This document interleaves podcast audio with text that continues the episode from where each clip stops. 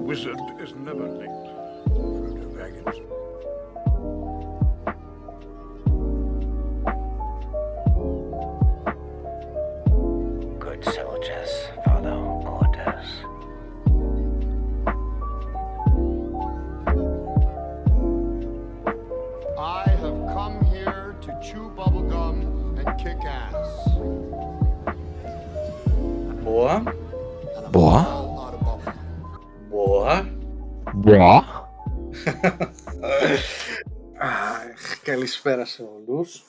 Γεια Και σας. μάλλον όταν θα το ακούτε εσείς θα είναι καλημέρα. Άλλο ένα επεισόδιο Geek Basement. Basement, basement, basement. Σε αυτό το επεισόδιο του Geek Basement θα έχω την τιμή και ευχαρίστηση να πάρω συνέντευξη από το φίλο μου τον Λεωνίδα. Ε, να σου πω τα αλήθεια, είμαστε τόσα χρόνια φίλοι, μια φορά να κάνουμε σοβαρή κουβέντα για αυτά, δεν είχα σκεφτεί να κάνουμε ρε φίλε. Για τη δουλειά μου, Δηλαδή, για τις δουλειές μας. θα, θα είμαι ειλικρινής, ναι. Ε, Ναι. ούτε εγώ είναι η αλήθεια. Ε, πιστεύω, πιστεύω ότι οι ερωτήσεις είναι όντως ερωτήσεις που έχεις και απλώς θα μπορούσαν να απαντηθούν σε ένα καφέ. Και απλώς ποτέ δεν κάναμε. Αλλά δεν πειράζει, είμαστε εδώ. Το Kickbase μας δίνει μια πλατφόρμα που συζητάμε πιο σοβαρά και είμαι πολύ ενθουσιασμένος που με, με καλέσατε. Με κάλεσε Ε. στο podcast μας ε, για να μιλήσω για τον εαυτό μου. Έχεις ψήσει καφεδάκι; Έχω βάλει νεράκι γιατί. Α, Ε, ωραία, εντάξει. Ε, για στομαχικούς λόγους. Ω, α, ωραία. Πλου- Τις χρειάζονται τις πληροφορίες οι αγροτές, τις χρειάζονται. Είμαστε ένα με το κοινό μας, ρε. Ε, σα- ναι, όπως είπαμε σε αυτό το επεισόδιο θα κάνουμε ε, μια μικρή συνέντευξη στον ε, Λεωνίδα για ερωτήσεις που και μας δώσατε εσείς από το story που ανεβάσαμε στο Instagram, αλλά και που ήθελα να το ρωτήσω κι εγώ. Θα, είναι, θα έχουν περισσότερο για τα παρασκήνια των παραγωγών και που έχει συμμετέχει ο Λεωνίδας, αλλά και από ο, υποθέτω που ξέρει λόγω επικοινωνίας του με άλλους, συνε- με συνεργάτες του και με άλλα άτομα στις παραγωγές. Ε, μ, αλλά πριν πάμε στο main θέμα, α, έχεις να προσθέσεις κάτι αδερφούλη μου; Όχι, πήγα να πω ότι αν κάτι είμαστε εμείς οι film crew workers είναι κουτσομπόλδε και αν κάτι μας αρέσει να μιλάμε σχεδόν αποκλειστικά και μόνο, είναι άλλες δουλειές. Οπότε ναι, έχω πάρα πολλές ιστορίες. Εντάξει, θα επικεντρωθώ στις δικές μου και θα φέρω κάποια παραδείγματα που εγώ θεώρησα τρελά. Δηλαδή, τι ζω αυτή τη στιγμή ή τι Θα βλέπω. δώσεις λίγο τσαγάκι, θα δώσεις λίγο τσαγάκι. Ναι, ναι, δεν θα δώσω ονόματα. Πολύ. Ωραία. Αλλά θα δώσω τσαγάκι όμως, ναι.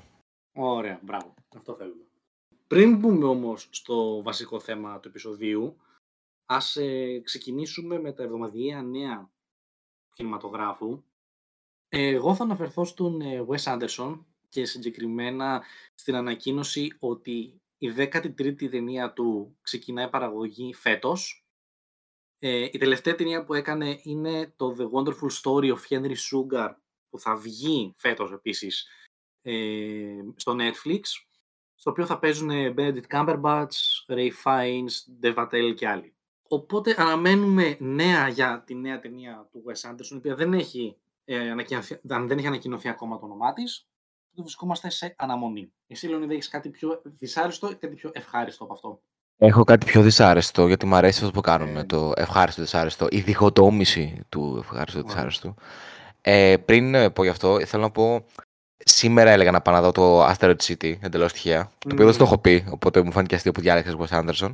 Και επίσης δεν ήξερα ότι θα βγει κι άλλη ταινία φέτος. Εντάξει, short είναι, δεν είναι Ναι. feature length. Αλλά δεν ήξερα ότι θα βγάλει κι άλλη ταινία φέτος. Δηλαδή, όταν είπες Μμ. The Wonderful Story of Henry Sugar, πήγα να σου πω, τι λες, ρε, το Asteroid City είναι η τελευταία του ταινία. Αλλά κοίτα να δεις, και εγώ κάτι μαθαίνω. Τα δικά μου ναι είναι λίγο κακά. Κολλάνε λίγο με αυτό που θα μιλήσουμε μετά με το κύριο θέμα. Είναι λίγο Μμμ. insider στο industry. Ε, αυτό που ήθελα να διαβάσω λίγο.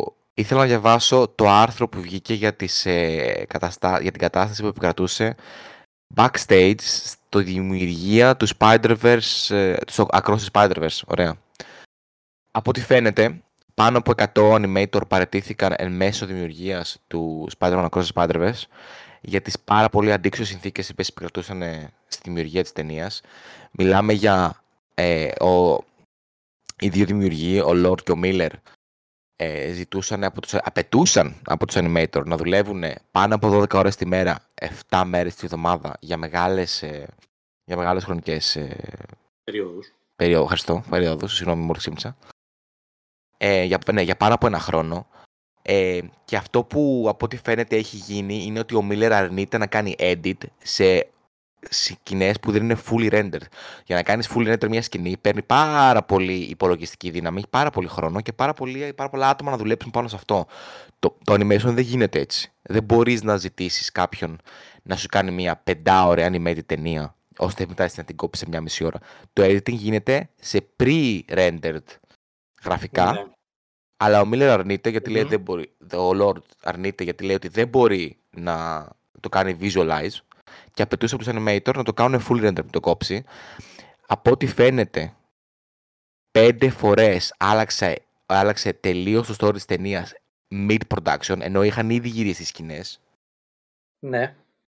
Και γι' αυτό έγινε και δύο φορές delay η ταινία. Ενώ το στούντιο είχε πει ότι είναι για pandemic reasons, η αλήθεια είναι ότι ήταν γι' αυτό επειδή ο Miller συνέχιζε να αλλάζει το story.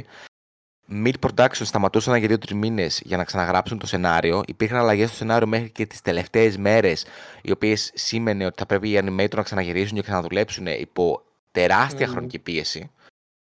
Και οι 100 animator που παρετήθηκαν αντικαταστάθηκαν Ναι. από άλλους animator, τους οποίους επέτρεψε ο Miller να κάνουν αρκετή δουλειά, ώστε να μην μπουν credit των 100 που παραιτήθηκαν. Δηλαδή, οι 100 που παραιτήθηκαν δεν έχουν κανένα credit στην ταινία. Ουσιαστικά είναι σαν να μην δούλεψαν ένα χρόνο. Το οποίο είναι Όντω. Αυτό είναι Ναι. πολύ άσχημο, ρε φίλε. πάρα πολύ άσχημο, το οποίο είναι απίστευτα υποτιμητικό. Και τώρα, ε, σύμφωνα με συνεντεύξεις των ηθοποιών και κάποιους ε, whistleblowers animator που έχουν βγει ε, για να μιλήσουν για την Μμμ. επόμενη ταινία, η επόμενη ταινία δεν είναι καθόλου έτοιμη, παρά το γεγονός ότι πρέπει να βγει σε 9 μήνες. Και όλοι προβλέπουν ε, delayed. Γιατί οι ηθοποιοί έχουν πει ότι δεν έχουν γυρίσει καν τις ατάκες τους ακόμα. Και Μμ. αυτό δείχνει ένα pattern στους δύο αυτούς δημιουργούς, οι οποίοι έχουν, ε, in air quotes, παρετηθεί από πολλά άλλα project, Ναι. ε, αλλά όλοι λένε ότι δεν παρετούνται, τους διώχνουν γιατί είναι πάρα πολύ δύσκολοι να δουλέψεις μαζί τους. Αυτά από τα νέα μας. Συγγνώμη που τελειώσαμε έτσι τόσο δυσάρεστο note, είπα έπρεπε να μιλήσω εγώ πρώτος. Ε, και θα σε αφήσω να κάνεις ε, το, main, το main θέμα να το κάνεις εσύ. Ας ξεκινήσουμε λοιπόν με το main event αυτού του επεισοδίου, το οποίο είναι η συνέντευξη που θα πάρω εγώ και ο φίλος μας ο Κούλης. Καλησπέρα Κούλη. Γεια σας, παιδιά. Ε, από το φίλο μας τον Λεωνίδα, ο οποίος έχει στη φαρέτρα του τρία χρόνια σε παραγωγές, παρακαλώ, τρία ολόκληρα. Μιλάμε για πολλά κιλά εμπειρίας. Πολλά κλαμπηρίες. Ε, και θα ξεκινήσουμε αρχικά με κάποιες ερωτήσεις που ε, στάλθηκαν στο Instagram για τον Λεωνίδα και μετά θα πάμε σε κάποιες ερωτήσεις που νομίζω και εγώ και ο Κούλης έχουμε να το κάνουμε. Οκ. Αρχικά, ας ξεκινήσουμε με την πρώτη ερώτηση, η οποία είναι όταν ε, γυρνάτε σε καιρικά φαινόμενα όπως βροχή ή μάλλον πολύ έντονη βροχή, η οποία αυτή θα επηρεάσει τον χώρο που θα βρίσκεστε, θα δημιουργηθεί λάσπη ε, και, και τα συναφή. Πώς αυτό επηρεάζει και τα γυρίσματα, αλλά και αν αυτό θα επηρεάσει κάπως την μπλοκή αυτό που θα δούμε. Αν θα αλλάξει κάτι στο σενάριο δηλαδή. Πολύ καλή ερώτηση, Κωνσταντίνε. Ε, να ευχαριστήσουμε τον Αλέκο, τον αδερφό αυτού του podcast ε, που την έκανε. Ε, κοίτα, Ναι. ωραία. Κοίτα, γενικά, εμ, λάσπη και τέτοια σκηνές δράσει σε λάσπη που είπε ο Αλέκος και στη βροχή, υπολογίζονται, δηλαδή δεν τυχαίνει να έχει λάσπη που θα πας να δω, γυρίσεις μια, ε, μια μάχη, ας πούμε, στο Game of Thrones ή στο Outlander, ok. Για μένα προσωπικά, εγώ το ευχαριστήκαμε πάρα πολύ ακόμα, το, το λίγο το δύσκολο το καιρικό το φαινόμενο. Γιατί σου δημιουργεί ένα συνέστημα του τύπου δουλεύω σκληρά, είμαι στα trenches εδώ με, το, με τα αδέρφια μου. Ξέρεις, είμαστε στα highlights δηλαδή, που θα με πράγματα στις λάσπες. Ακόμα μου αρέσει, εντάξει, προφανώς θα φτάσω σε ένα σημείο που θα πω και το έχω δει να συμβαίνει. Έχω, έχω ακούσει άτομα να λένε: Εγώ δεν κάνω άλλο location, κάνω μόνο studio. Και όντως είναι κουραστικό. Δηλαδή, τώρα να γυρνάς σπίτι, ρε φίλε, με λάσπη μέχρι το γόνατο, με τις πότες μου μες στη λάσπη. Και να, να πρέπει να κάνω μπάνιο, αλλά με πτώμα να πονάει μέσω. Είναι κουραστικό, αλλά κατά τα άλλα είναι πολύ rewarding. Δηλαδή, εγώ το ευχαριστήκαμε πάρα πολύ. Μμμ. Ε, αλλά αυ- υπολογίζεται, δηλαδή δεν, θα, δεν είναι τυχαία. Δεν βρίσκουν τυχαία μια λάσπη και λένε εδώ είμαστε. Τη δημιουργείς κιόλας. Δηλαδή έχω πάει σε πολλές φορές που δεν είχε λάσπη και φέρανε το, το SFX ε, department και βρέχαν Μμμ. τη- το χώμα. Για, ή φέραν Φέρανε λάσπη. το έτοιμη. λάστιχο και δίνανε. Ένα- Φέρανε κάτι τυπάδες εκεί που μοιάζουν με τους τυπάδες από το Τσερνόμπιλ που πλένανε τα, Ναι. τα, τους πυρήνες και κάνουν. Είναι ωραία, είναι ωραία φάση. Αλλά εντάξει, άμα είσαι 60 χρονών και δουλεύεις 40 χρόνια στο industry και έχεις κάνει μόνο locations, ε, ρε φίλε, σε κάποια φάση θα πεις θέλω στούντιο. Ε, Μμμ. Και υπάρχουν και έχω κάνει και 9μηνη δουλειά στο στούντιο που ήμουν σε φάση θέλω λάσπη bro, βαρέθηκα να είμαι σε μια αποθήκη 11 ώρες τη μέρα. Αυτό. Οκ. Ε, παρά, έχεις, έχεις εσύ κάποια εμπειρία που ξέρεις κάποιο καιρικό φαινόμενο να έχει αλλάξει την- το σενάριο ή ξέρω, τα σκηνικά ή οτιδήποτε μιας παραγωγής; Πρόσφατα έχουμε τέτοια εμπειρία στο Crime Series 2, ε, στο οποίο ουσιαστικά ήμασταν σε, μια, σε ένα λιμάνι βόρειο του Δουβλίνου και γυρνούσαμε μια σκηνή όπου ο πρωταγωνιστής με την αδερφή του θρηνούν τον νεκρό του πατέρα στο λιμάνι που τους πήγαινε παιδιά. Και ενώ ξεκινήσαμε να γυρίζουμε τη σκηνή, άρχισε να βρέχει και να φυσάει πάρα πολύ. ε, Πάρα πολύ. Σε σημείο που ήταν πλέον επικίνδυνο να είμαστε στην αποβάθρα για να μας πάρει κάποιο κύμα. Και σταμάτησαν για λίγο την παραγωγή. Την παραγωγή. Σταμάτησαν για λίγο το γύρισμα εκείνη τη μέρα. Φύγαμε λίγο πιο πίσω, μαζέψαμε τον εξοπλισμό και βρήκαν ένα καφέ εκεί δίπλα. Όπου στο οποίο πήγαν η παραγωγή με το art department, ενώ εμείς τρώγαμε το μεσημεριανό μας. Τους μιλήσανε, το κλείσανε, το ντύσανε και μετά το μεσημεριανό μεταφέραμε τον εξοπλισμό εκεί. Αλλά σου λέω, όταν έβρεχε, έβρεχε ρε. Ήμασταν μούσκεμα. Μπήκαμε μέσα, φέραν το σεναριογράφο, φέραν το σεναριογράφο ενώ τρώγαμε να γράψει νέα σκηνή, τύπου να αλλάξει τη σκηνή από λιμάνι στο καφέ. Έλα ρε, ακραίο. Και γυρίσαμε, το γυρίσαμε όλο στο καφέ. Εντάξει, α, φαίνεται διαφορά στην ποιότητα, αλλά ήταν πραγματικά επικίνδυνο το να είσαι στο λιμάνι εκείνη Οκ. την ώρα. Οπότε προσαρμόζεσαι, δεν έχεις επιλογή. Εκτός και αν έχεις τόσο απεριόριστο budget, δηλαδή έχω ακούσει ιστορίες στο Λονδίνο. Ναι, έχω ακούσει ιστορίες στο Λονδίνο όπου λέγανε που δεν έχουν τόσο πολύ βροχή και τόσο πολύ κακοκαιρία. Που έχω ακούσει, να- έχω ακούσει να λένε ότι Α, ε, βρέχει σήμερα, άκυρη σκηνή. πα- Ή πάμε μέσα, ή θα το γυρίσουμε τέλος για σήμερα, θα το γυρίσουμε άλλη μέρα. Και σίγουρα το ότι είσαι αυτό που λες, ρε παιδί μου, το ότι οι παραγωγές είναι πιο μικρές, αντίστοιχα επηρεάζει μια τέτοια ατυχία το, την έκβαση. Ναι, Σαν αυτό, αυτό. Το crime δεν είχε budget εκατομμυρίων, οπότε αναγκαστικά εκείνη τη στιγμή έπρεπε να βρούμε γρήγορα κάτι φθηνό. Οπότε βρήκαμε το καφέ, τους δώσανε ένα χιλιάρικο και τους είπανε θα γυρίσουμε πέντε ώρες εδώ. Δηλαδή κάτι κλειστό ήταν έτσι κι αλλιώς το καφέ. Δεν διώξαμε κόσμο. Και φάγαμε, τύπου, έβγαλαν και λεφτά αυτοί γιατί πέρα από το χιλιάρικο που βγάλανε. Πήραμε καφέδες, πήραμε τοστάκια. Δηλαδή Μμμ. προφανώς συμφέρει, αλλά ξέρεις, είναι εκείνη τη στιγμή γρήγορα μπαμ μπαμ τι μπορούμε να κάνουμε. Και το μόνο που μπορείς να κάνεις Ναι. εσύ σαν κρού σε αυτό είναι να είσαι καλά ντυμένος, φίλε. Είναι αυτό όλο. Να έχεις καλό εξοπλισμό, καλές μπότες, καλά διάβροχα. Ωραία. Πάρα πολύ ωραία, Λεωνίδα. Ε, μια ακόμα ερώτηση που έχω να σου κάνω είναι αν κάποιες φορές, οκ, όλοι μας έχουμε σχηματίσει κάποια άποψη για τους ηθοποιούς, τους οποίους έχουμε δει, έχουμε ακούσει σε συνεντεύξεις. Παρ' όλα αυτά, ε, έχεις βιώσει κάτι εσύ το οποίο να έχεις επιβεβαιωθεί ή ξέρω εγώ να σε έχει εκπλήξει η συμπεριφορά κάποιου συνεργάτη ηθοποιού; Κοίτα, ναι, το πώς θα συναναστρέφεσαι με ηθοποιούς είναι πολύ περίεργο on set. Γενικά, το, ο common κανόνας είναι μην τους μιλάτε. Αν δεν χρειαστεί να τους μιλήσετε, οκ. Τώρα αυτό εξαρτάται Οκ. φυσικά από το, από το μέγεθος της παραγωγής. Έχω κάνει short και indie ταινίες, τις οποίες έχω δουλέψει με ηθοποιούς που εγώ θαυμάζω. Και επειδή ακριβώς είναι short ταινία και είμαστε πολύ πιο οικογενειακή ατμόσφαιρα, θα σου μιλήσουν κανονικά, θα Μμμ. βγείτε για ποτό. Ε, μια από τις πρώτες μου εμπειρίες που είχα βγει με έναν ηθοποιό που μου αρέσει πολύ. Και τελειώσαμε τα γυρίσματα μετά από τρεις μέρες και πήγαμε να κάνουμε το wrap party σε ένα ξενοδοχείο τώρα σε peak lockdown.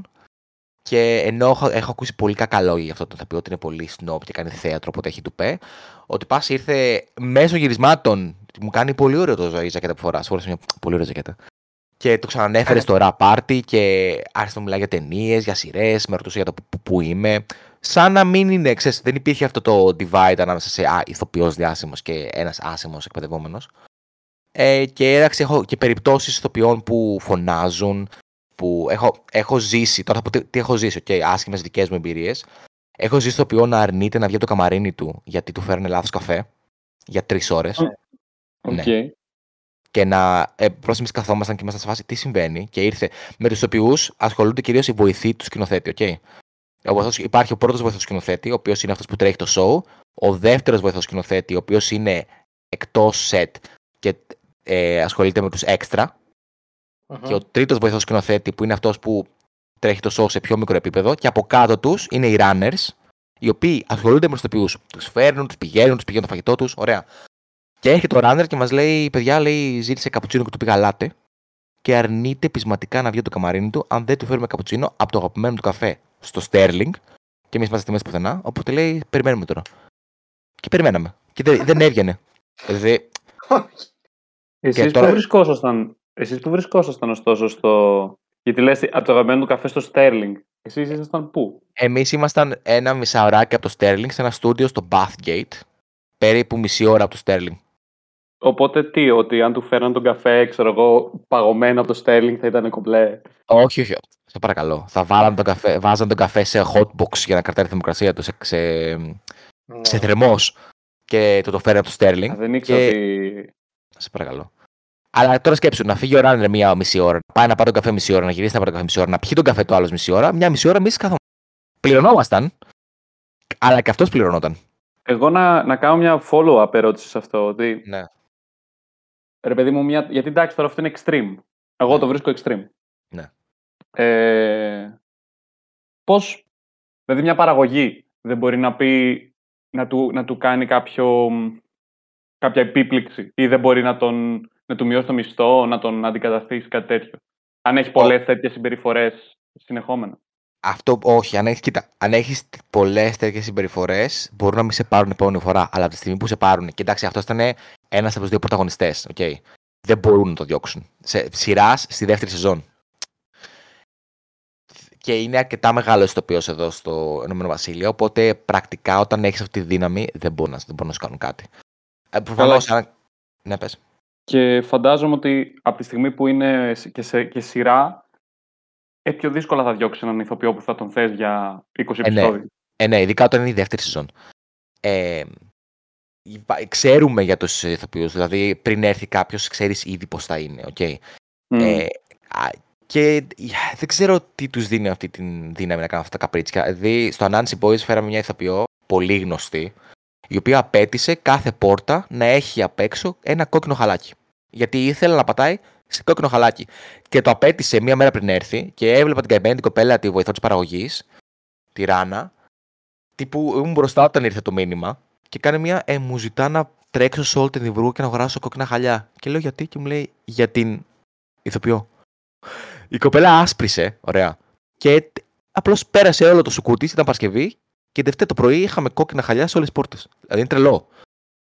Ε, Προχθές ήμασταν σε μια σειρά στο BBC, ωραία, και είναι πολύ standard practice να μισή ώρα πριν το διάλειμμα και μεσημεριανό, εγώ στο τρενί να προπαγγέλνω το φαγητό, να πηγαίνω να το παίρνω και να το έχω on set, ώστε με το που κόψουμε για μεσημεριανό, να τρώει το κρού. Και πήγα να πάρω τις παραγγελίες και μου λένε, ήταν η πρώτη μου μέρα, και μου λένε δεν το κάνουμε εδώ άλλο αυτό.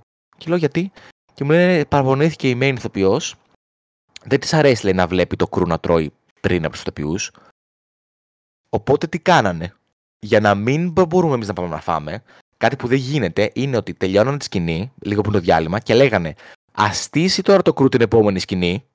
Οπότε εμείς καθόμασταν, μετακινούσαμε φώτα, κάμερες, κοστούμια, έφυγαν οι ηθοποιοί να πάνε να πάρουν το φαγητό τους και αφού βλέπαν ότι τρώνε οι ηθοποιοί, κόβαν για ένα διάλειμμα. Το οποίο δεν είναι. Το οποίο δεν γίνεται. Δεν, αυτό δεν είναι practice. Οι ηθοποιοί τρώνε όταν κόψουν τη σκηνή τους. Εμείς τρώνε όποτε θέλουμε.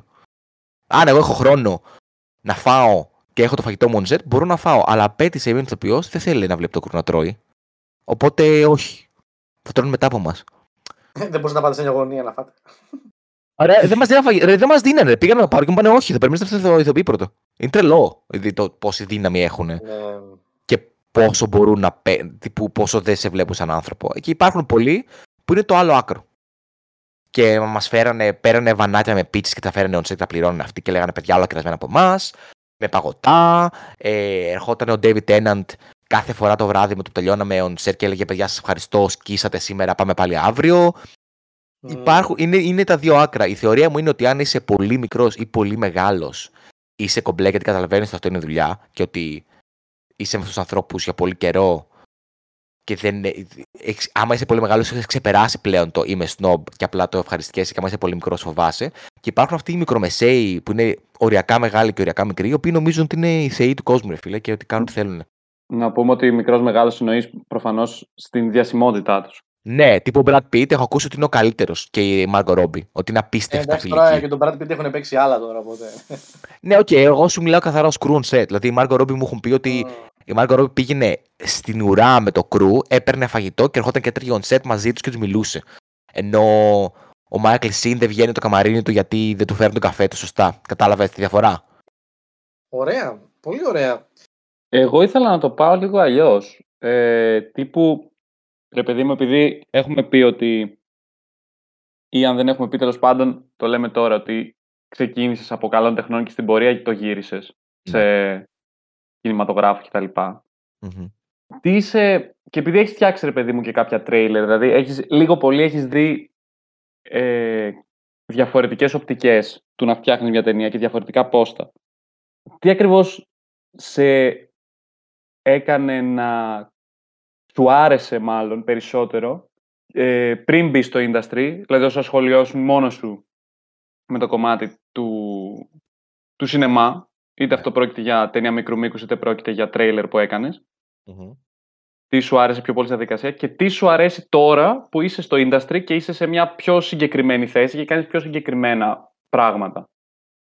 Πολύ καλή ερώτηση. Κοίτα, γενικά, με ξέρεις όλη μου τη ζωή έτσι. Αυτό που πάντα ήθελα να κάνω ήταν να λέω ιστορίες. Είτε κάναμε κόμικ μικρή, είτε κάναμε βιντεάκια στο YouTube στο Club Penguin, είτε μετά στη σχολή που σου λέγω ότι θέλω να κάνω animation και comic. Ε, αυτό που πάντα κυνηγούσα εγώ σε Λεωνίδα ήταν το storytelling. Απλώς δεν το είχα συνειδητοποιήσει. Δεν, δεν, δεν το είπα ποτέ γιατί ά- άργησα να καταλάβω τι, τι θέλω. Και νομίζω γι' αυτό δεν μ' άρεσαν τόσο οι, τα μαθήματα στη σχολή του τύπου ζωγραφική και προτιμούσα το «Α, αυτό που κάναμε το βιβλίο, το θυμάσαι, το, τη γραφιστική». Ναι, ναι, ναι. Ήταν αυτό, αυτό με, με έτρεφε. Και η αλήθεια είναι ότι ξεκίνησα να καταλαβαίνω ότι θέλω να κάνω ταινίες όταν κάναμε τη δικιά σου ταινία με τα ποτηράκια.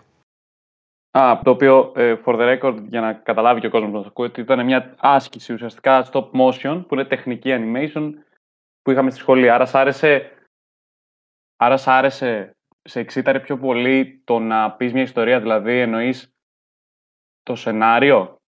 Γενικά όλο, όλο το concept, το, το, το, το, τον έλεγχο που είχα εγώ στη δημιουργία ε, μιας ιστορίας, ενός narrative. Ήτανε, και, ήτανε το η δικιά σου ταινία τα ποτηράκια και πάλι η δικιά σου ταινία με τους κλέφτες που κάτι κλέβαμε στο σπίτι μου, αν θυμάσαι καλά, που άνοιγε. Ναι, ναι. Αυτά, όταν έκανα αυτά τα δύο συνειδητοποίησα πόσο πολύ μου αρέσει ότι έχω τον έλεγχο του τι βλέπει ο θεατής και το τι ιστορία λέμε. και ΟΚ, από εκεί και και τώρα- μετά, ναι. Τώρα, τι σου Τώρα- αρέσει σε αυτό που κάνεις, στο industry πλέον επαγγελματικά καθαρά; Ε, καθαρά πραγματικά μου αρέσει πάρα πολύ. Μου αρέσουν πολλά πράγματα, αλλά αυτό που. Επειδή εγώ ακόμα, ακόμα θέλω να κάνω τις δικές μου ταινίες, αυτό που εκτιμάω πάρα πολύ είναι το πώς είναι σαν ένα σχολείο ουσιαστικά να πηγαίνω σε ένα σετ και να βλέπω. να με πληρώνουν ουσιαστικά για να δουλεύω με άτομα τα οποία έχουν καταφέρει αυτό που θέλω να καταφέρω εγώ. Το γεγονός ότι έχω δουλέψει με σκηνοθέτες που έχουν πάρει και σινηματόγραφερ που έχουν πάρει Όσκαρ, ας πούμε, και βλέπω το πώς δουλεύουν τους βλέπω στο χώρο εκείνη τη στιγμή να αναλύουν το χώρο και να κάνουν αυτό που θέλω να κάνω εγώ. Δώρο Απίστευτο δώρο. Γιατί πολλές φορές το έχω πει ότι δεν τη βλέπω τόσο σαν δουλειά τη δουλειά μου. Δεν νιώθω ότι δουλεύω. Νιώθω ότι παίζω. Νιώθω ότι είμαι σε ένα χώρο με άλλους 100 καυλωμένους με ταινίες που απλά μας έχουν δώσει πολύ ακριβά παιχνίδια και παίζουμε. Κάνω ταινίες. Είναι. Αυτό με τρελαίνει. Δηλαδή, ποτέ δεν νιώθω ότι. Προφανώς υπάρχουν μέρες που ξυπνάω ε, 5 το πρωί και με πω, πω δεν θέλω να κοιμηθώ και τώρα πρέπει να πάω στις λάσπες, αλλά και ενώ η δουλειά μου πάρα πολύ τεχνική, δεν είναι καθόλου creative και μόνο ότι βρίσκομαι σε ένα creative κομμάτι και παίρνω ιδέες και μετά τις εφαρμόζω, γιατί έχω γυρίσει, από τότε που ήρθε εδώ, έχω γυρίσει δικές μου πάνω από δεκάλεπτο, τρεις ταινίες και έχω δει τη διαφορά ανάμεσα στις δύο πρώτες που ήταν πριν βρω δουλειά και στην τελευταία που γύρισα πέρσι. Το εγώ πόσο πιο επαγγελματίας ήμουν on set, συγκριτικά με, και με τον εαυτό μου την προηγούμενη χρονιά και με τους υπόλοιπους που ήταν on set που δεν είχαν δουλέψει επαγγελματικά στον τομέα μου. Δηλαδή ήταν απίστευτη η διαφορά του πόσο πιο γρήγορα και πόσο με πολύ λιγότερο εξοπλισμό κατάφερνα πολύ καλύτερα αποτελέσματα από ότι στις ταινίες που έκανα στο πανεπιστήμιο. ΟΚ, άρα το βλέπεις σαν μαθητή, ας πούμε. Ναι, ακόμα θεωρώ τον εαυτό μου ένα μαθητή που απλώς έχω τους καλύτερους καθηγητές γύρω μου. Και, εντά- και εντάξει, προφανώς υπάρχει και το Α, μου αρέσουν ταινίες και βλέπω πώς γίνονται. Το οποίο είναι πολύ exciting. Και κάποιο θα, είχε, θα είχες, ας πούμε, να μου πεις, δώσε μου εν συντομία τρία αρνητικά της δουλειάς σου. Ε, τρία αρνητικά της δουλειάς μου. Είπα, Γιατί σου- θετικά, συγγνώμη, γιατί Ναι, ναι. θετικά, εντάξει, οκ, είπες ρε παιδί μου ότι Οκ, εσύ- είμαι σίγουρος ότι είναι πολύ συναρπαστικό να είσαι ρε παιδί μου στο πίσω, κομ- στο παρασκήνιο μιας παραγωγής ταινιών. Πες μου και τρία πράγματα τα οποία ρε παιδί μου σε, σε δυσκολεύουν περισσότερο. Ναι, ε, εντάξει, οι ώρες είναι πολλές σε σημείο που αν δουλεύεις σε μια παραγωγή η οποία είναι πάνω από 12 εβδομάδες, που είναι πολύ στάντερ 12 εβδομάδες, λίγο σου παίρνει όλη τη ζωή. Π.χ. στο Nancy Boys ήμουν 8 μήνες, ωραία. Κάθε μέρα. Και πολλές φορές δουλεύεις και Σάββατο και Κυριακή. Και εντάξει, δεν είχα ζωή πέρα από τη δουλειά. Η ζωή μου ήταν πάω στη δουλειά, θα βγω με τους φίλους μου από τη δουλειά. Οπότε δεν έβλεπα πολλά άτομα εκτός δουλειάς. Και το Σάββατο και Κυριακή, άμα τα είχα ελεύθερα, το Σάββατο ήταν μέρα που θα ξεκροζόμουν και θα έκανα τα ρούχα μου να πλύνω της δουλειάς ε, και να φάω κάτι που δεν είναι φαγητό που μας δίνουν στο σετ και να δω καμία ταινία ή να βγω. Και Κυριακή θα ήταν, αν έβγαινα Κυριακή, θα ξέρω ότι Δευτέρα θα μου χάλει τη δουλειά. Οπότε ε, δεν μ' αρέσει. Με, δεν μ' αρέσει.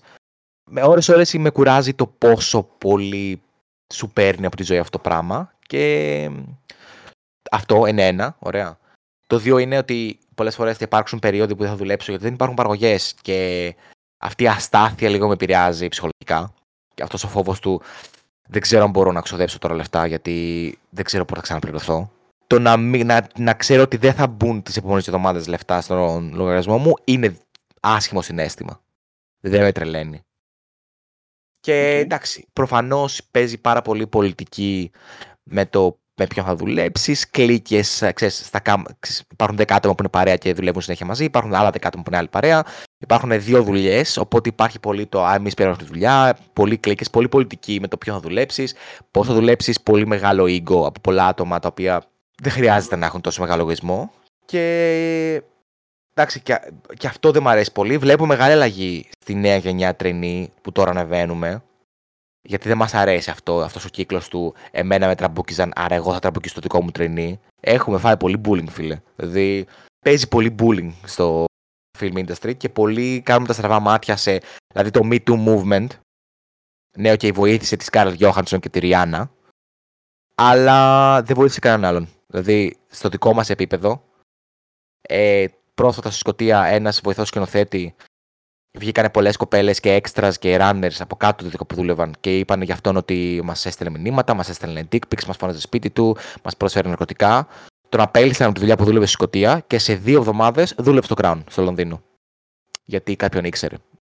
Το Me Too, όσο ωραίο και να ακούγεται, συγγνώμη ε, που παίρνει τόσο σκοτεινή τροπή η ερώτησή σου, παίζει πάρα πολύ ακόμα στην τομέα μου ε, harassment, το οποίο δεν, επειδή είναι σε πολύ χαμηλά επίπεδα, δεν τα κουμπάει κανέναν. Δεν βγαίνει πουθενά, ναι. Ναι, δεν βγαίνει πουθενά. Κανείς δεν ξέρει για αυτόν, ας πούμε, πέρα από εμάς. Ναι, και επειδή φαντάζομαι εσείς είστε και σε ένα επίπεδο trainee, ας πούμε, πιο χαμηλό, ναι. εισαγωγικά το χαμηλό. Ναι. Ε, αντίστοιχα, σαν να θεωρήσετε, ας πούμε, μέλη του crew δεύτερης κατηγορίας. Ναι, ρε φίλε, υπάρχουν άλλοι χίλιοι trainees που θέλουν τη δουλειά μου. Οπότε, αν εγώ γκρινιάξω, θα πούνε ωραία, ξέρεις κάτι, πάρε τα λεφτά σου, έλα, έλα, έφυγες και οκ. Okay. Άλλοι δέκα ήδη περιμένουν για το πότε θα φύγεις εσύ. Ε, ξέρεις τι, εγώ τώρα μου ήρθε άλλη ερώτηση με αυτό που είπες. Ναι, για πες. Ε, δώσε λίγο ένα, ε, πάλι κάπως εντάχει, ας πούμε, απλοποιημένα, πώς είναι ακριβώς δομημένο ένα set. Δηλαδή, εσύ λες είμαι trainee, αλλά δεν ξέρουμε σε, σε τι είσαι trainee. Και δεν ξέρουμε και πέρα από το τι, τι levels υπάρχουν και τι ομάδες ας πούμε υπάρχουν. Τι κάνει ας πούμε η ομάδα του cinematography, τι κάνει η ομάδα του screenwriting. Όπως το βλέπεις εσύ ρε παιδί μου με όσα ξέρεις. Θα δώσω ένα breakdown και θα αναφέρω και πολλά departments που μπορεί κάποιος να μην έχει σκεφτεί καν ότι υπάρχουν, ε, γιατί νομίζω ο Κωνσταντίνη έχεις με τέτοια ερώτηση. Mm. Ωραία. Ε, λοιπόν, το, ουσιαστικά η παραγωγή ξεκινάει από τον παραγωγό, ο οποίος μετά μαζεύει μια ομάδα γύρω του άλλων παραγωγών, ο οποίος ο καθένας έχει ένα δικό του department, τα οικονομικά, το ποιο θα προσλάβουμε, τους χώρους, ωραία. Και μετά αυτοί προσλαμβάνουν αυτά που εμείς λέμε head of department, τους αρχηγούς του κάθε department. Το σκηνοθέτη, το cinematographer, τον ηχολήπτη, τον ε, costume designer, τον art prop master, οι οποίοι ουσιαστικά είναι οι ομάδες που δημιουργούν μια ταινία. Είναι αυτός που θα κάνει τα σκηνικά, αυτός που θα κάνει την κάμερα, αυτός που θα κάνει τη σκηνοθεσία. Ωραία. Και μετά, από κάτω από τον κάθε head of department υπάρχουν η ομάδα του. Η δικιά μου π.χ. που εγώ είμαι στην κάμερα, ο αρχηγός του department μου είναι ο cinematographer. Από κάτω υπάρχουν οι operator, μετά οι focus puller που τραβάνε focus στην κάμερα, γιατί οι κάμερε είναι τεράστιες και δεν μπορείς να κάνεις operate μόνος σου. Από κάτω οι βοηθοί, που είναι αυτός που κάνει την κλακέτα και χτίζει την κάμερα και βοηθάει τον ε, focus puller. Και ο εκπαιδευόμενος, που είμαι εγώ, που βοηθάμε τον ε, βοηθό. Ωραία, και μας εκπαιδεύουν για να γίνουμε βοηθοί ουσιαστικά. Κάθε. Okay. Ναι, πες. Οκ, okay, ε, περίμενε, γιατί λες πολλά μαζί και έχω απορία, μην τις ξεχάσω. Ναι, ναι, πες μου. Άρα η, η παραγωγή ουσιαστικά είναι αυτοί οι οποίοι έχουν το κεφάλαιο. Ναι. Και ο κάθε παραγωγός αναλαμβάνει, π.χ. γιατί είπες ότι ο παραγωγός που ξεκινάει την ιδέα, την ταινία, ας πούμε, το, το concept, προσλαμβάνει άλλους παραγωγούς, οι οποίοι αντίστοιχα προσλαμβάνουν head of departments. Ναι. Άρα Ο κάθε με- παραγωγός είναι, π.χ. έχει έναν παραγωγό ο οποίος είναι στο κομμάτι της σκηνοθεσίας, έναν παραγωγό στο cinematography, ένας παραγωγός στο σενάριο. Ε, όχι ακριβώς. Είναι ο παραγωγός ο main, ο οποίος θα φέρει το σκηνοθέτη. Ωραία. Οκ. Και μαζί οι δυο τους ουσιαστικά μετά. Ο παραγωγός θα φέρει τον line producer. Ο line producer είναι πιο μικρός κάτω τον μεγα- main παραγωγό, κάτω τον executive producer. Και ο line producer αναλαμβάνει αποκλειστικά και μόνο το πλήρωμα. Δηλαδή, εμένα μου προσλαμβάνει ο line producer. Θα μου στείλει ένα email.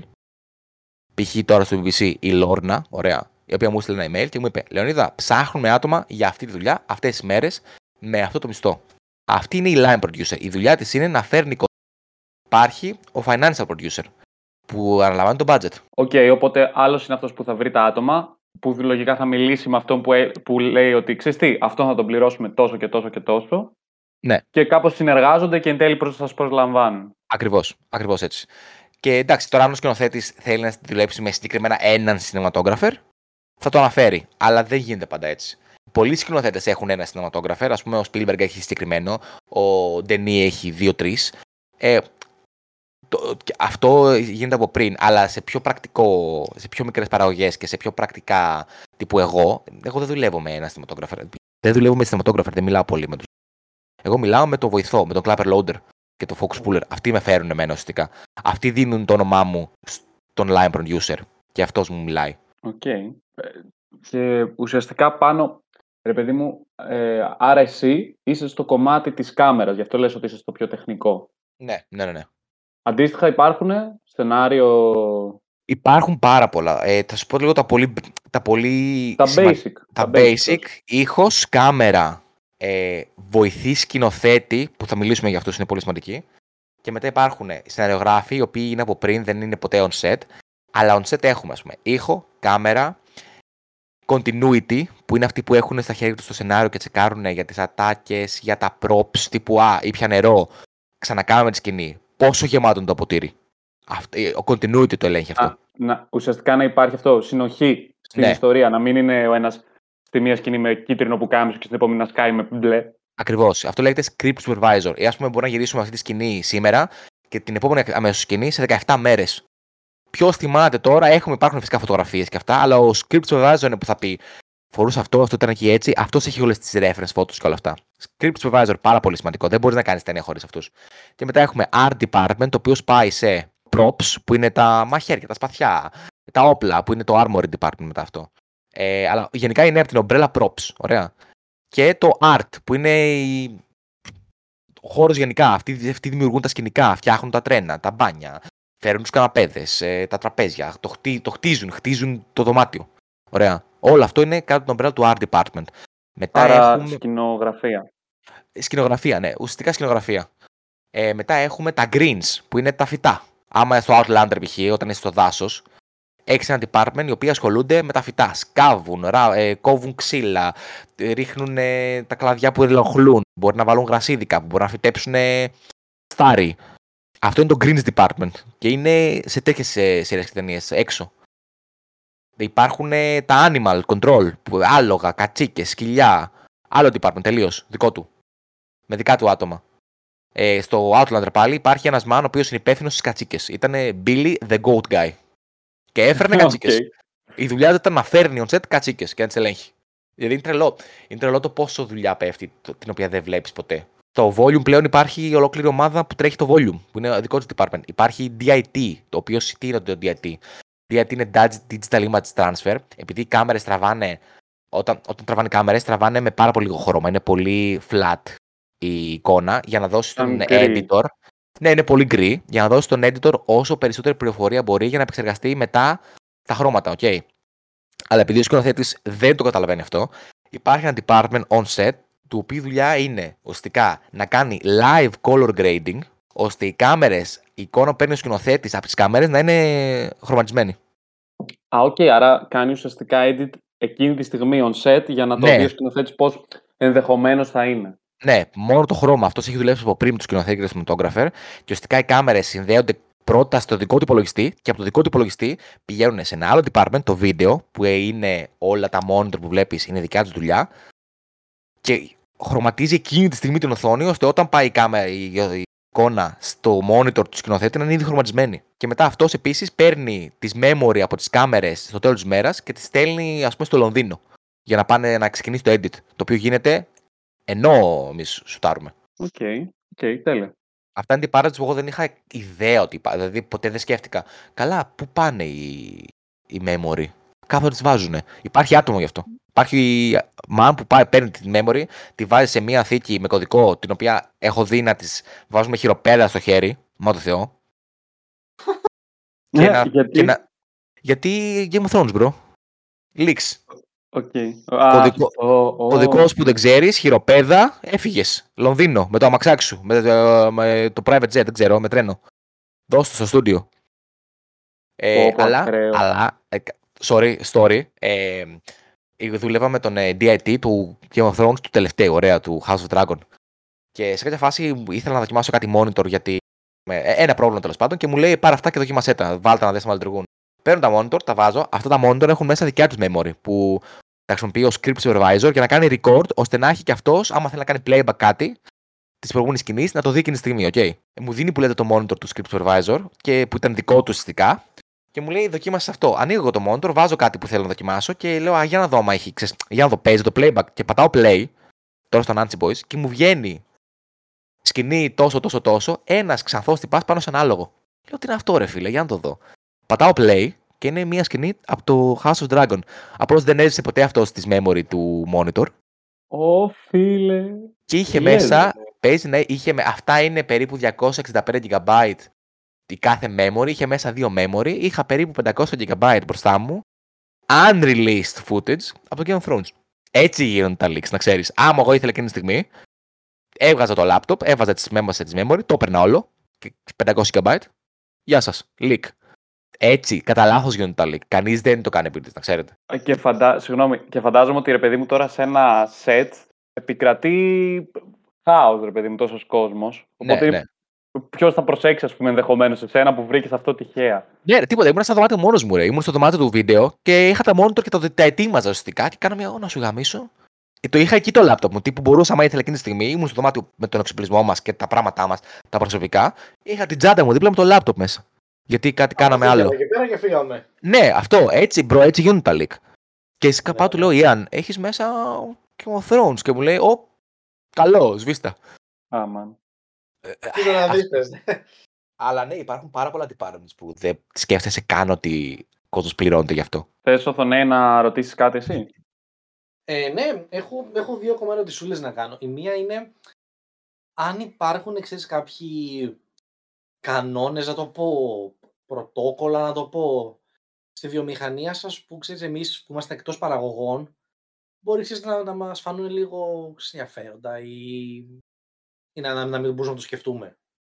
Δεν ξέρω αν υπάρχουν ε, πρωτόκολλα που θα θεωρούσα περίεργα. Εντάξει, με τον κορονοϊό υπάρχει το mandatory COVID test που ακόμα και τώρα κάνουμε κάθε πρωί. Μμμ. Δεν ξέρω τι να σου απαντήσω σε αυτό. Δεν, που δεν ξέρω, εγώ δεν βρήκα κάτι περίεργο. Εντάξει, ε, ε, έπρεπε να μάθω πολλά πράγματα. Το πώς να φέρουμε on set. Το ξέρεις, όταν το, κόκ- το λαμπάκι είναι κόκκινο, δεν μην μιλάς γιατί γυρίζουμε. Αλλά δεν είναι ότι κάτι το οποίο θεώρησα τόσο τρελό που α, να το πω σαν anecdote story, ας πούμε, ότι α, αυτό κάνουμε. Εντάξει, υπογράφουμε NDA στην αρχή, το οποίο φάνηκε πολύ official, γιατί απαγορεύεται να μιλάω ουσιαστικά για ταινίες ενώ γυρίζονται. Που τα, κανείς δεν το κάνει. NDA, Ναι. NDA πες λίγο και τι σημαίνουν τα αρχικά. NDA είναι Non-Disclosure Agreement και ουσιαστικά σημαίνει ότι οτιδήποτε γίνεται on set ε, απαγορεύεται να μιλάς γι' αυτό, απαγορεύεται να βγάλεις φωτογραφίες και να τις κυκλοφορήσεις χωρίς να πάρεις άδεια. Οπότε αν εγώ θέλω να πάω όταν είχα πάει με την κάμερά μου στο Nancy Boys, με την film, έπρεπε να πάω στο γραφείο στην παραγωγή και να πω έχω φέρει αυτή την κάμερα, θα μπορώ να βγάλω φωτογραφίες. Ούτε καν τους ηθοποιούς, έτσι. Το crew και τα σκηνικά. Δεν έβαζα καν τα σκηνικά, έβαζα εξοπλισμό και το crew. Ωραία. Ξέρεις, τους φίλους μου. Και μου είπαν φυσικά αρκεί να τυπώσετε το film αφού τελειώσουν τα γυρίσματα. Το οποίο και έκανα. Τελείωσαν τα γυρίσματα και μετά τύπωσα το film. Αυτό ήταν στο NDA μου, το οποίο είχα υπογράψει. Απα- Γι' αυτό, ας πούμε, πολλές φορές θα μου πούνε φίλοι μου, Α, είσαι αυτό το ηθοποιό, βγάλει τον ρε μια φωτογραφία. Δεν θα τον βγάλω γιατί φοβάμαι. Οκ. Κατάλαβες. Δηλαδή, Ε, μην ξεφύγει τίποτα. Ναι, Μη με δουν, όχι μην ξεφύγει τίποτα. Δεν θα ξεφύγει. Ου. Προσέχω τι κάνω. Μη με δουν, μη μου πούν, Όπα, γιατί την έβγαλες αυτήν. Έχω ακούσει ιστορία για ένα τυπά που έβγαζε φωτογραφίες στα σκηνικά του Bridgerton. Το Bet, είδαν τις φωτογραφίες, από ποια γωνία ήταν, είδανε τις κάμερες από το, από το στούντιο και τον απέλυσαν. Γιατί τον πέριχαν να τις βγάζει. Ναι. Ε, ρε bro, όχι, δεν θα το κάνω. Ναι, δεν καταλαβαίνω να ότι- σε χάρη να βγήξεις και αυτή η φήμη για σένα, ρε παιδί μου. Ότι θες Ναι, ναι. το- Ενώ έχω, το έχω βγάλει εικάζει. βιντεάκια. Μμ. Έχω βγάλει βίντεο, έχω βγάλει φωτογραφίες. Αλλά ξέρεις, υπάρχει πάντα στο. Το κάνω πάντα κρυφά. Δηλαδή θα βγάλω το κινητό και καλά θα κάνω τι κάνει γράφω και ξ, θα βγάλω φωτογραφία. Δεν έχω βγάλει ποτέ ηθοποιό. Ναι, ναι. Δεν έχω πά- βγάλει ποτέ να πω ότι θα βγάλω αυτόν τον ηθοποιό ενώ παίζει. Έχω βγάλει άλογα. Ξέρεις, το σπίτι, τα φώτα. Ε, επίσης, ξέρεις εγώ τι σκέφτομαι τώρα με αυτό που λες, ότι για τους, δεν έχω βγάλει που λες ηθοποιό, ότι εγώ σκέφτομαι, ρε παιδί μου, ότι ξέρεις, σε όλο τον κόσμο, επειδή οι ηθοποιοί είναι η βιτρίνα, ρε παιδί μου, δηλαδή ε, ο, ο θεατής δεν θα έχει επίγνωση όλου του παρασκηνίου που παίζει, που περιέγραψες. Ναι. Θα δει την ταινία, θα δει τις σκηνές, θα δει τον ηθοποιό. Και κάπως επειδή έχει όλη αυτή την κλαμουριά το να είσαι ηθοποιός, ρε παιδί μου, ενδεχομένως ο ηθοποιός που είναι on set εκείνη την ώρα, ρε φίλε, κάνει τη δουλειά του. Είναι σαν να πηγαίνει στη δουλειά. Είναι σαν ε, εγώ να πηγαίνω στο γραφείο μου στη δουλειά. Κατάλαβες; Δηλαδή το τελευταίο που θα θέλει είναι, ξέρω εγώ, έναν fanboy ή ένα fangirl να είναι τύπου, ξέρεις, sneak να πηγαίνει να του βγάζει Αυτό φωτογραφίες. που λες Εκείνη την ώρα είναι δουλεύει. πάρα, bro, είναι η πάρα πολύ συστολογική. Να ξέρω, αυτό που λες είναι απίστευτα ε, spot on.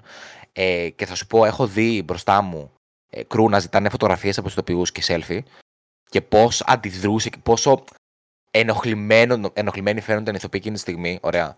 Και ε, ο- έχω δει τον ίδιο ηθοποιό, επειδή εγώ ποτέ δεν θα ζητήσω ούτε selfie, ούτε φωτογραφία, ούτε, ούτε θα κάνω geek out με, σε κανέναν ηθοποιό. Δηλαδή το έχω αυτό σε κανόνα για μένα, οκ.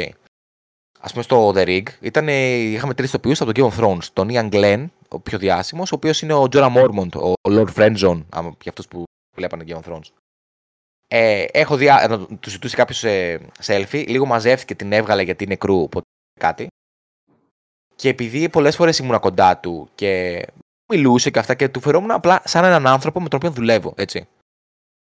Πρόσεχα ότι όταν, ας πούμε, έβλεπα εγώ αγώνα σε κάποια φάση γιατί γυρνούσα- στα, στο Euro και είχα στο κινητό τον αγώνα, το πήρε πρέφα και ήρθε δίπλα μου και μου λέει: «Ω, για πες, ε, Α, ποιος παίζει; Ε, λέω αυτό, η Ουγγαρία νομίζω έπαιζε. Και κάνω, Ω, για ποιο είναι το σκορ, ποιο είναι το σκορ. Και ξέρεις, Α, ε, ξε- ξε- του δείξα το κινητό, 1-0. Α, λέει ποιος το βάλει, λέει αυτός. Καλό το γκολ. Λέω ναι, ναι, ξέρεις αυτό και αυτό. Κομπλέ, κομπλέ. Φεύγω για σκηνή. Και μετά το ίδιο, το ίδιο βράδυ, μας είχε πληρώσει η παραγωγή, είχε βγάλει για οθόνη, είχε φέρει μπύρες και πίτσε να δούμε το Σκοτία Αγγλία. Και ενώ ήμουν όρθιος και έπαιρνα μπύρα και έβλεπα τον αγώνα, ένιωσα κάποιον, πήγε να μπει γκολ. Και ξέρεις, όταν πας να πανηγυρίσεις, ρε φίλε, αρπάζεις όποιον είναι δίπλα σου. Ωραία. Ένιωσα ένα χέρι Ε. να με αρπάζει και εγώ, το άρπαξα κι εγώ να σμπροχτούμε, ξέρεις. Και όταν δεν μπήκε το γκολ, ξέρεις, σμπρώξα μόνος στον άλλο, όχι ρε γαμόρο, δεν μπήκε γκολ. Και γυρνάω και ήταν αυτός. Ναι, Και είδα, και είδα πώς ήταν έτσι με όλους όσους απλώς του φέρονταν σαν ένας άνθρωπος με τον οποίο απλά δουλεύω και το σέβομαι. Και πόσο πολύ απέφευγε τους ανθρώπους που του ζητούσαν αυτόγραφα και του φέρονταν σαν Α, είναι αυτός το ποιό. Δηλαδή, όντως, εκείνη τη στιγμή πάνε να κάνουν τη δουλειά τους. Έχουν ξυπνήσει από τις 4 το πρωί για να πάνε στις 5 να τους βάλουν το make-up. Έχουν μάθει τα λόγια τους, έχει ζέστη. Ρε φίλε, εκείνη τη στιγμή ο άνθρωπος δουλεύει. Καταλαβαίνω τον ενθουσιασμό των φαν όταν βλέπεις έναν τον αγαπημένο σου ποιό στο δρόμο.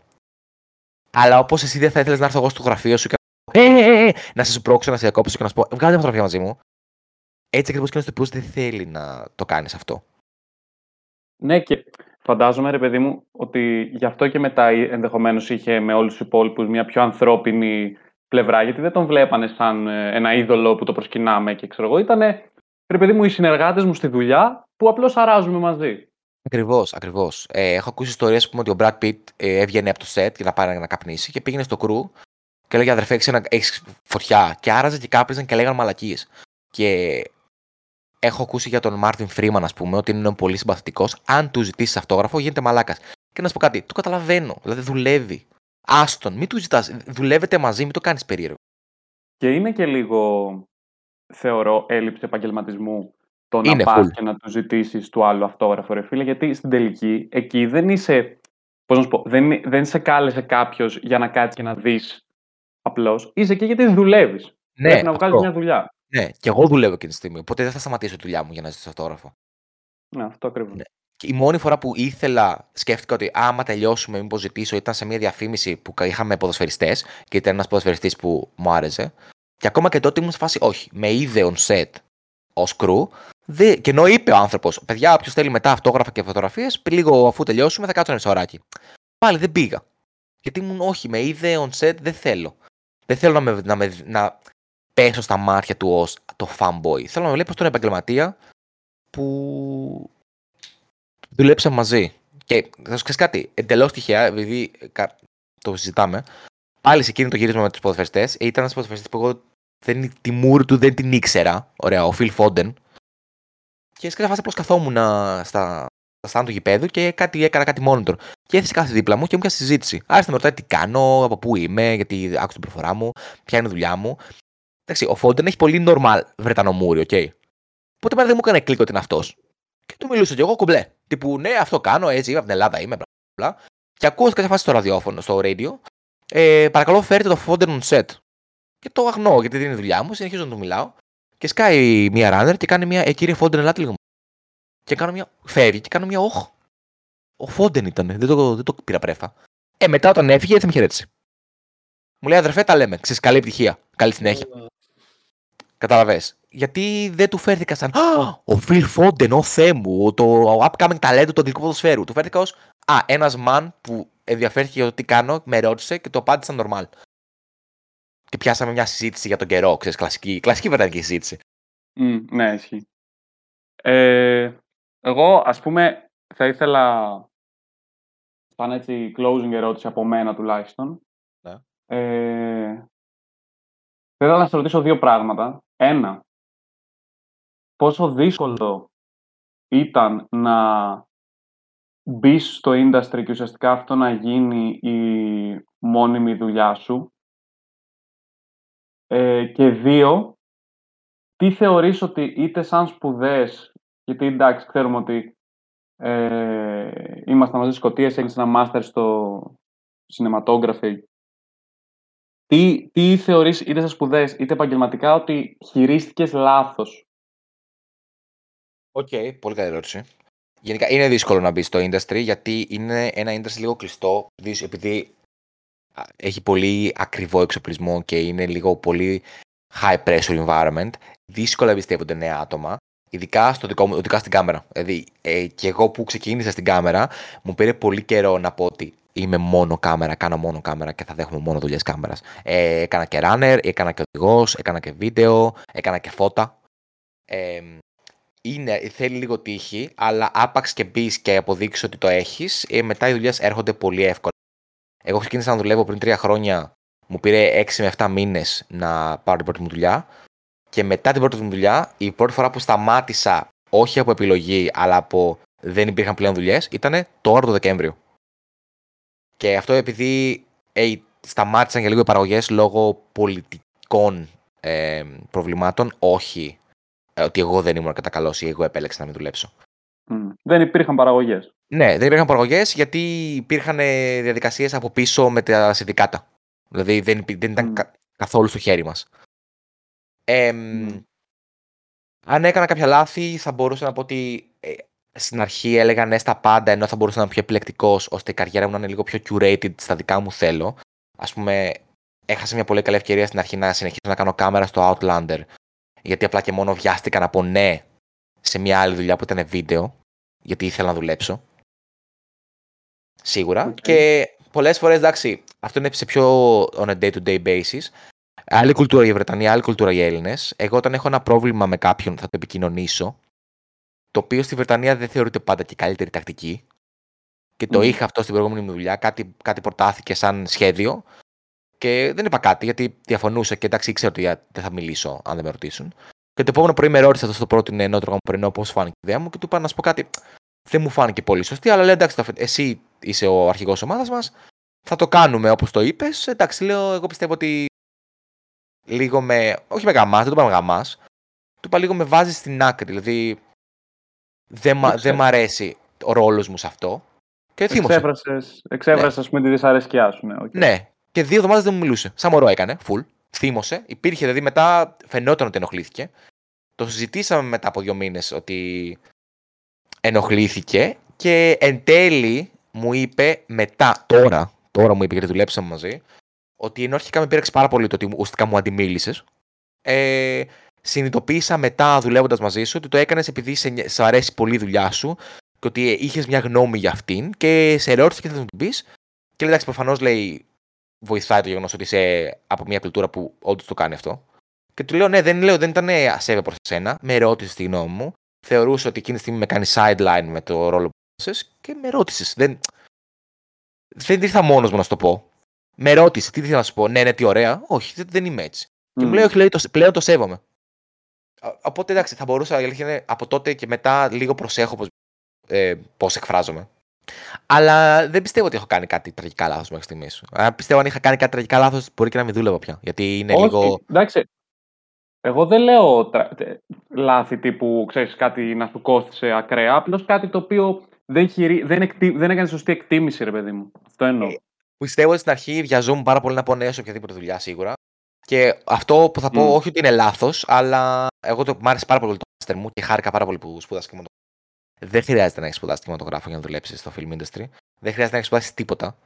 Ε, έχω δουλέψει με άτομα που σπούδασαν οικονομικά, με άτομα που είναι editor, με άτομα που σπούδασαν linguistics και είναι γλωσσολογία και είναι κάμερα, με άτομα που κάνουν φυλακή και δεν είχαν άλλη δουλειά, δεν μπορούσαν να βρουν άλλη δουλειά μετά. Ε, σου έχω πει την ιστορία με το μάμ που είχε κάνει διπλή δολοφονία γιατί πήγε okay, λάθος. Δώσ' το λίγο context αυτό, γιατί τώρα το πες, δεν γίνεται να μην το δώσουμε. Ε, ήμουν στο York, πήγα σε ένα φορτηγό με έναν τυπά ο οποίος θα με πήγαινε στο set με τον οποίο θα δουλεύουμε μαζί και είχε πίσω στο κεφάλι του τέσσερα σημάδια. Και του λέω, τι είναι αυτά; Ε, βασικά, όχι, του κάνω πόσο καιρό δουλεύεις στο industry; Μου λέει, έχει δύο χρόνια λέει, που βγήκα από φυλακή. Και ξεκίνησα. του κάνω, Α, πώς και φυλακή; Ε, μου λέει, Βλέπεις αυτά τα σημάδια στο κεφάλι μου; Λέω, Ναι. Λέει, είναι σφαίρες λέει ήμουν παλιά, ήμουν έμπορας ναρκωτικών και ένα deal πήγε λάθος. Σκότωσα αυτούς τους δύο που πήγαν να μου πουλήσουν, που πήγαν, δεν μου δίναν τα λεφτά μου και με συνέλαβαν. Έκανα 35 χρόνια και βγήκα από τη φυλακή πριν δύο χρόνια, δεν μπορούσα να βρω δουλειά και με στο film industry τώρα. Και ήμουν εγώ, α, κομπλέ. Και για να το, το κερασάκι στην τούρτα, ήταν η πρώτη μου μέρα του Γυναίκα μου κάνει, ξέρεις, άμα θες κανένα κοκαίνη, μην, μην τα πεις. Και κάνω, α, ναι, ναι, Τέλεια! Ε, ναι, ρε φίλε. Και μετά φτάνω στο σετ και λέω αυτό με το οποίο δούλευα, τι φάση αυτός. Και μου λέει, Α, ο Murder Tom.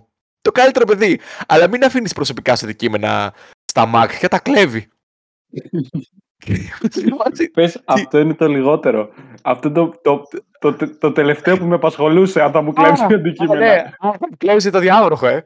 Και μου λέει αυτός, ναι, λέει, εγώ πήρα λέει, εννέα διάβροχο παντελόνι το έχασα και την επόμενη μέρα έσκασε φορώντας το ακριβώς ίδιο νέο. Και τι να του πω; Τι ε, μου πήρε στο παντελόνι. Ε, ναι, έχεις δίκιο. Σε, σε, αυτόν, άμα τι να σου πω, το αμάξι, το αμάξι να σου κλεβε και να ερχόταν στη δουλειά με το αμάξι την επόμενη μέρα, θα έκανε σαν να ήταν δικό του το αμάξι. Bro, θα του 'δινα τα κλειδιά. Θα του έλεγα, Ε, bro, ξέχασες τα κλειδιά σου.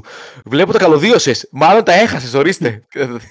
Αλλά ναι, ότι δεν χρειάζεται να έχεις σπουδάσει κάτι. Πραγματικά, Οποιοδήποτε μπορεί να δουλέψει. Οποιοδήποτε.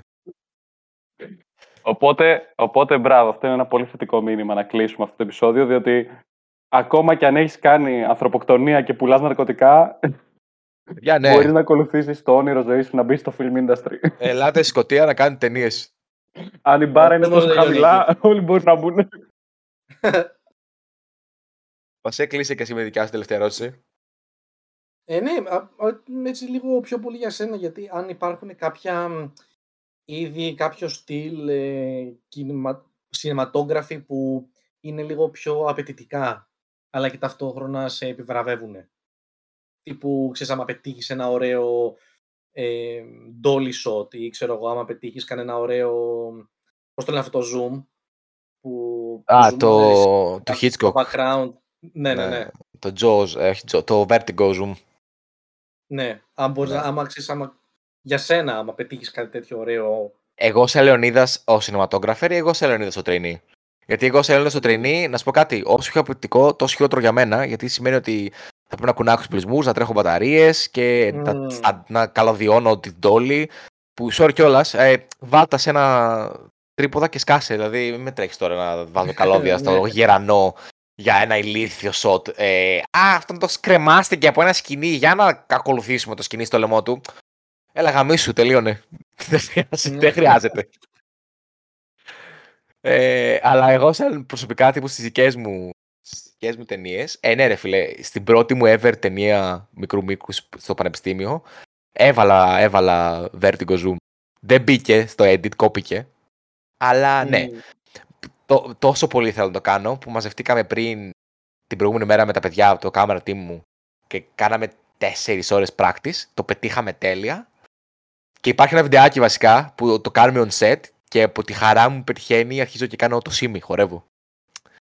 Είναι ε, γαμάει όταν είσαι φοιτητής να δοκιμάζεις. Ε, κάναμε και ε, μονόπλανο, γιατί είχε βγει το 1917. Ε, είναι το, μονο, το handheld μονόπλανο είναι απαιτητικότατο, γιατί η κάμερα είναι βαριά, σε γαμάει τελείως. Αλλά αν πετύχει ωραία, ε, ναι. Γενικά, αυτό που έχω βρει πιο δύσκολο εγώ είναι τα. Γιατί έχεις και το focus puller μαζί που πρέπει να τραβάει focus ταυτόχρονα. Οπότε, άμα το, δεν το πετύχει καλά, ενώ εσύ κάνει το τέλειο πλάνο, ξενερώνεις λίγο. Γιατί είσαι, πάμε ξανά. Αλλά αυτά τα πιο δύσκολα για μένα πλάνα είναι αυτά τα μεγάλα που έχεις πολλά πράγματα να σκεφτείς ότι Α, πάω εκεί, πάω εκεί, κυνηγάω αυτό, κάνω εκεί, κατεβαίνει έτσι κάμερα μετά. Α, του, έκανα λάθος βήμα και λίγο κουνιέται. Δεν υπάρχει πολλή κίνηση δηλαδή. Ναι, τα ντόλι, γενικά εμένα μου αρέσει πάρα πολύ κίνηση στην κάμερα σε δικές μου ταινίες. Πάρα, δηλαδή, mm. πιστεύω τα στατικά είναι πολύ βαρετά εκτός κι αν το μου της ταινίας είναι στατικό. Οπότε τότε χρειάζεσαι στατικά. Να δείτε Epic Punk. Ε, για να καταλάβετε τι εννοώ. Αλλά δε, εγώ θέλω πολύ κίνηση. Βάζω, δηλαδή, άμα δεις τι δικέ μου ταινίες, δεν υπάρχουν καθόλου σχεδόν στατικά πλάνα. Άμα είναι, άμα είναι το πλάνο τύπου Α, αυτός μιλάει, άρα είναι στατικό, ε, για να μαγαμηθεί, θα βάλω λίγο ένα πάρα πολύ μικρό zoom προς τη μούρη του. Okay. okay. Ε, αλλά τα φώτα είναι το αδύναμο σημείο μου. Οπότε mm. όταν πετυχαίνω καλό φωτισμό ενθουσιάζομαι. Αυτό είναι για μένα rewarding. Αλλά γι' αυτό έχω πάρα, πάντα μαζί μου έχω τρία άτομα, δύο άτομα, τα οποία εμπιστεύομαι τυφλά με τα φώτα. Mm-hmm. Τα, είμαι, δηλαδή, ως cinematographer, που εντάξει, δεν είμαι cinematographer, ως self-shooter, ας πούμε, ε, δεν ασχολούμαι. Τόσο πολύ εμπιστεύομαι την Claudia και την Eve που δεν θα ασχοληθώ, δεν θα κουμπίσω τα φώτα, γιατί ξέρω ότι δεν μπορώ να κάνω τόσο καλή δουλειά σε αυτές. Αλλά mm-hmm. όταν, άμα χρειαστεί να το κάνω μόνος μου και το πετύχω, για μένα είναι τρελό.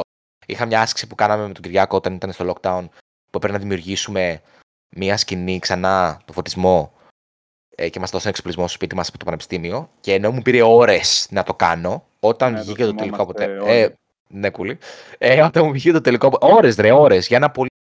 Όταν μου βγήκε το τελικό αποτέλεσμα και βγήκε ωραίο, ε, ένιωσα απίστευτη χαρά. Οκ, okay, τέλεια. On set είναι το τέλειο τσάι να κάνω ως τρινή. Άμα yeah. κάνω καλό τσάι και δεν μου το δώσουν πίσω. Ου, ουφ. Εκεί, ω, γλέρια, γλέρια μετά. Αυτά. Ωραία. Ε, okay. Αυτές ήταν οι ερωτήσεις μας, Λεωνίδα. Ναι. Ευχαριστούμε πολύ που μας τις απάντησες. Χαρά μου. Ε, Ενδεχομένως... Θα κάνουμε κι άλλο... Ε, ναι, πώς λέγεται. Κι άλλο γύρο ερωτήσεων στο Instagram για να, να ξανακάνουμε Μας... αντίστοιχο επεισόδιο. Ναι, ναι, ενδεχομένως στο μέλλον να προκύψει και ένα ακόμα επεισοδιάκι τέτοιο, γιατί ήταν, έδωσε και, ένα, και πράγματα τα οποία ρε παιδί μου δεν θα τα ξέρει, φαντάζομαι, πολλοί κόσμοι. Για εγώ να μιλάω για μένα όσο θέλετε. Αλλά έχω και, έχουμε και τον Νίκο που έχει κάνει μία ταινία, αλλά έχει την εμπειρία του σετ από πολύ διαφορετική από μένα, από το Props Department. Mm. Θα ήθελα να τον φέρουμε και τον Νικολή να μας πει πώς είναι να δουλεύεις σε ένα άλλο department. Τελείως διαφορετικό. Ναι, σίγουρα. Θα έχει ενδιαφέρον γι' αυτό. Γιατί όχι, θα πω εγώ, γιατί όχι. Επειδή είμαι guest, θα σας αφήσω εσάς να κάνετε το outro. OK. Okay. Ε, αυτά για το σημερινό επεισόδιο, παιδάκια. Ευχαριστούμε πολύ που μας ακούσατε και σας περιμένουμε στο επόμενο επεισόδιο. Καλή συνέχεια. Καλή συνέχεια, παιδιά. Basement, basement, basement.